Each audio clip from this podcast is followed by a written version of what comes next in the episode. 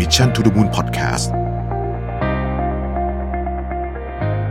สวัสดีครับยินดีต้อนรับเข้าสู่ Mission to the Moon Podcast คุณอยู่กับประวิทย์หานุสาหะนะครับ วันนี้เอาข้อมูลจากแสนรู้นะครับ Social Media Monitoring Tools ของประเทศไทยเนยนะครับ มาเล่าถึงโควิด กับโซเชียลมีเดียในประเทศไทยนะฮะ อันนี้เป็น COVID-19 weekly weekly report นะฮะของแสนรู้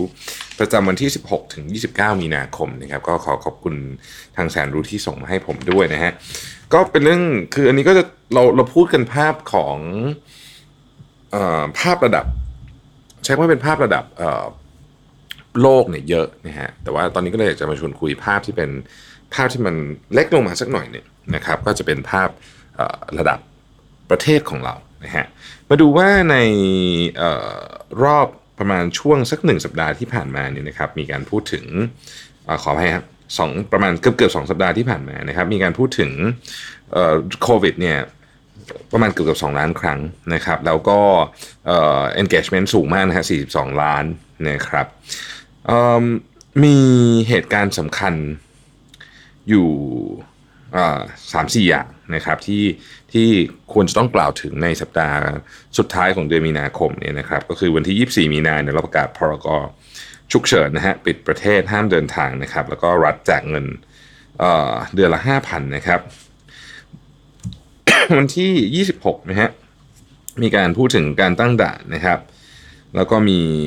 กรณีที่เป็นดราม่าในใน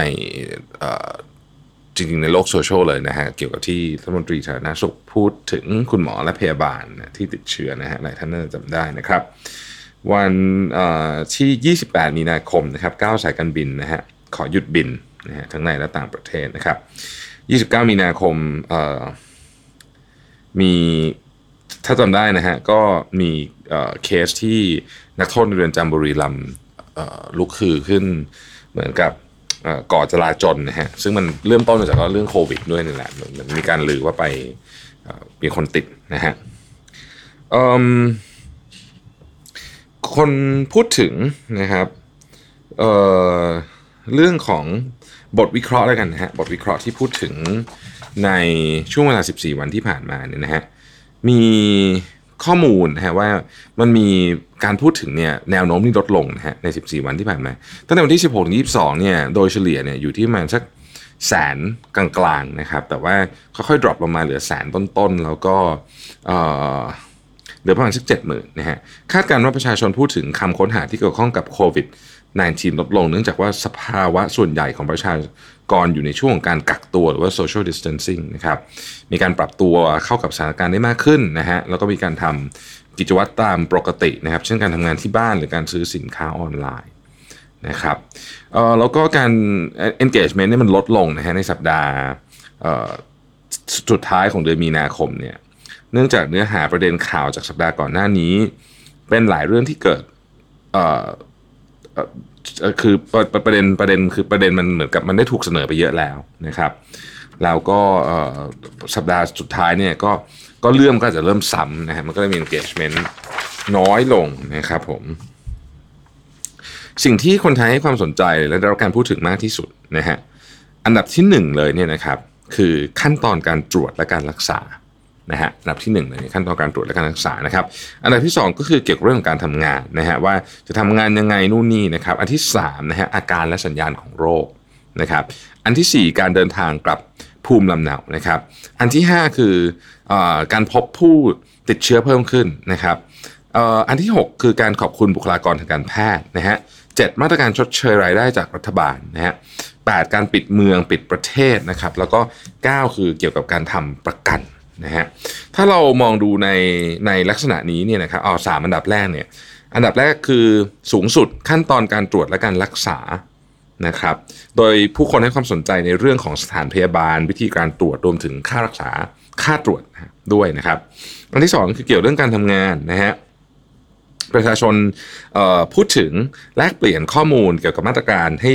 ให้พนักงานทำงานจากที่บ้านหรือ work from home รวมถึงการจ่ายเงินเดือน การตกงานการหางานใหม่ leave without pay และตระกูลที่เกี่ยวข้องกับการทำงานทั้งหลายนะครับอันที่สามก็คืออาการและสัญญาณของโรคนะฮะประชาชนให้ความตระหนักถึงโรคการป้องกันตัวเองนะฮะสัญญาณของอาการของโรคนะฮะอาการไอแห้งอาการนู่นนี่ต่างๆ เหล่านี้นะครับโดยมีการแชร์ความคิดเห็นบนโซเชียลมีเดีย ผ่านทั้งการโพสและการตั้งกระทู้นะฮะทีนี้เราอย่างนี้นิดหนึ่งนะฮะคือถ้าเราแบ่งกลุ่มเรื่องออกมาเนี่ยจะเห็นว่า 2 เรื่องใหญ่ที่คนให้ความสนใจคือสุขภาพนะฮะแล้วก็เรื่องของปากท้องนั่นเอง ซึ่งซึ่งอันนี้ก็เป็นเรื่องที่มันแน่นอนอยู่แล้วว่ามันเป็นประเด็นที่คนเนี่ยเป็นห่วงที่สุดนะครับ หัวข้อนะฮะที่ ได้รับการพูดถึงมากที่สุดถ้าเกิดว่าเราแบ่งตามอุตสาหกรรมนะครับ อันดับหนึ่งเนี่ยคือการเงินการธนาคารนะครับ อันดับที่ 2 คือเวชภัณฑ์และอุปกรณ์ทางการแพทย์นะฮะการการธนาคารเนี่ยก็คงเป็นเรื่องเกี่ยวกับเงินทองเวชภัณฑ์อุปกรณ์ทางการแพทย์คือแบบที่2นะครับการซื้อและขายสินค้านะครับเป็นแบบที่3นะครับการเดินทางเป็นแบบที่ 4 แล้วก็ 5 ก็คือการทำประกันนะฮะก็จะเห็นว่ามันก็จะอยู่นะครับอยู่ใน 2 กลุ่มที่ผมกล่าวกล่าวมาแล้วก็คือเรื่องของสุขภาพ แล้วก็เรื่องของปากท้องนะฮะหัวข้อที่ต้องบอกว่าถูกพูดถึงมากที่สุดโดยการจัดลำดับนะครับเป็น keyword นะฮะเป็น keyword นี่นะครับอันที่หนึ่งนะร่างกายต้องการหมูกระทะนะฮะอันนี้อันนี้เป็นอันนี้เป็นเทรนด์แบบใหญ่หรือถ้าเกิดใครเล่นโซเชียลมีเดียช่วงนี้เยอะๆ ก็จะพบว่า เออมีมีคนที่พูดถึงเรื่องนี้เยอะมากเพราะจริงหมูกระทะไม่ใช่แค่อาหารนะหมูกระทะเป็นเป็นเหมือนตัวแทนของการสังสรรค์กับเพื่อนฝูงนะครับนะคือจริง ๆ ผมคิดว่าตัวอาหารเองก็ก็อร่อยประมาณหนึ่งแต่ว่าจริง ๆ สิ่งที่เราอยากจะไปเจอเนี่ยก็คือบรรยากาศ ของการกินหมูกระทะมากกว่านะครับแล้วที่ 2 คือ Tik t o อกนะฮะไม่มีแอปอะไรมาแรงที่สุดแล้วมากกว่า Tik t o อกนะครับอย่างที่เขาบอกกันว่าพอจบโควิดไปเนี่ยก็จะมีแดนเซอร์แล้วก็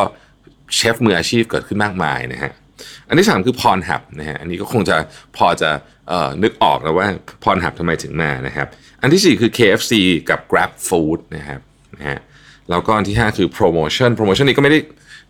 ก็คงจะไม่ได้เฉพาะเจาะจงไปที่ industry industry หนึ่งแต่ว่าก็พูดถึง keyword เป็นคำว่าโปรโมชั่นไปเลยนะฮะพูด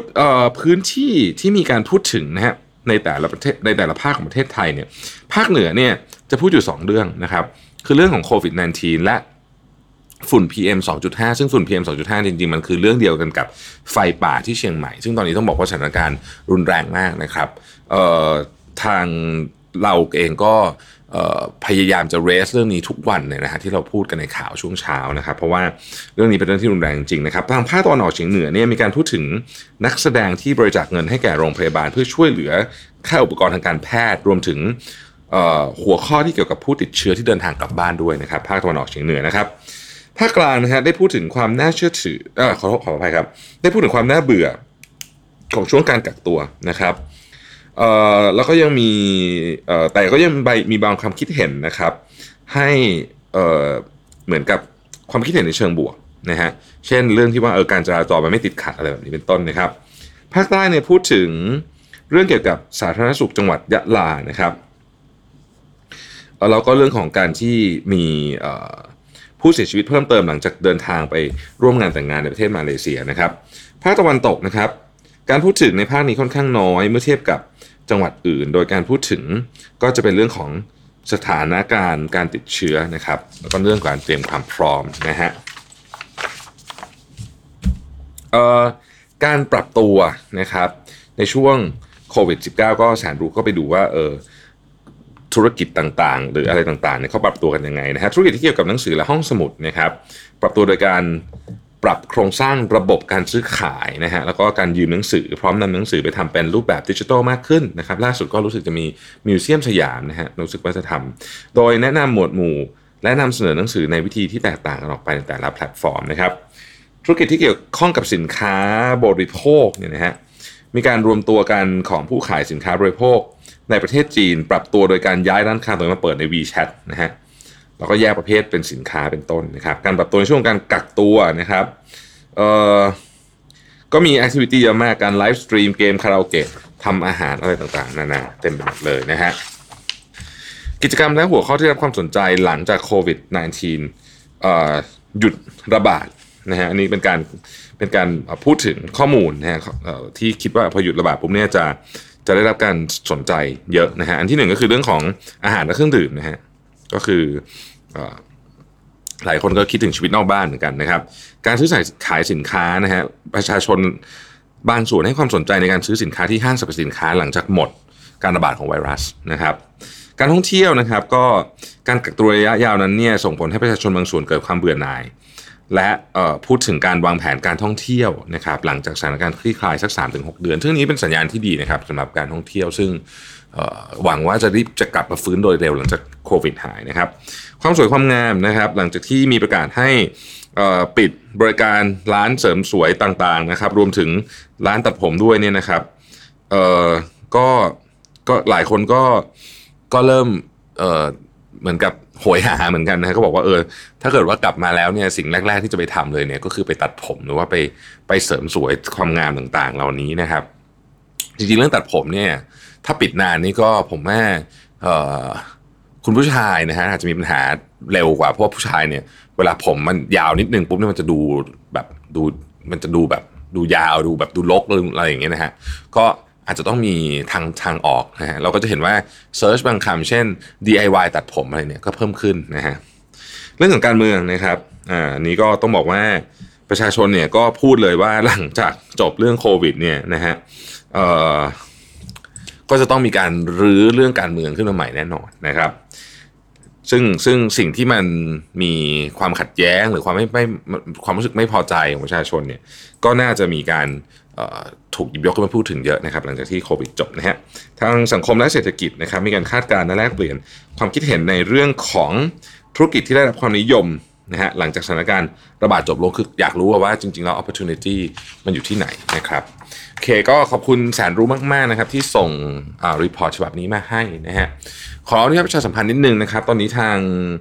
Mission to the Moon มีข่าวตอนเช้านะครับ เราไลฟ์ทุกเช้า 7 โมงนะฮะเริ่ม 7 โมงนะครับ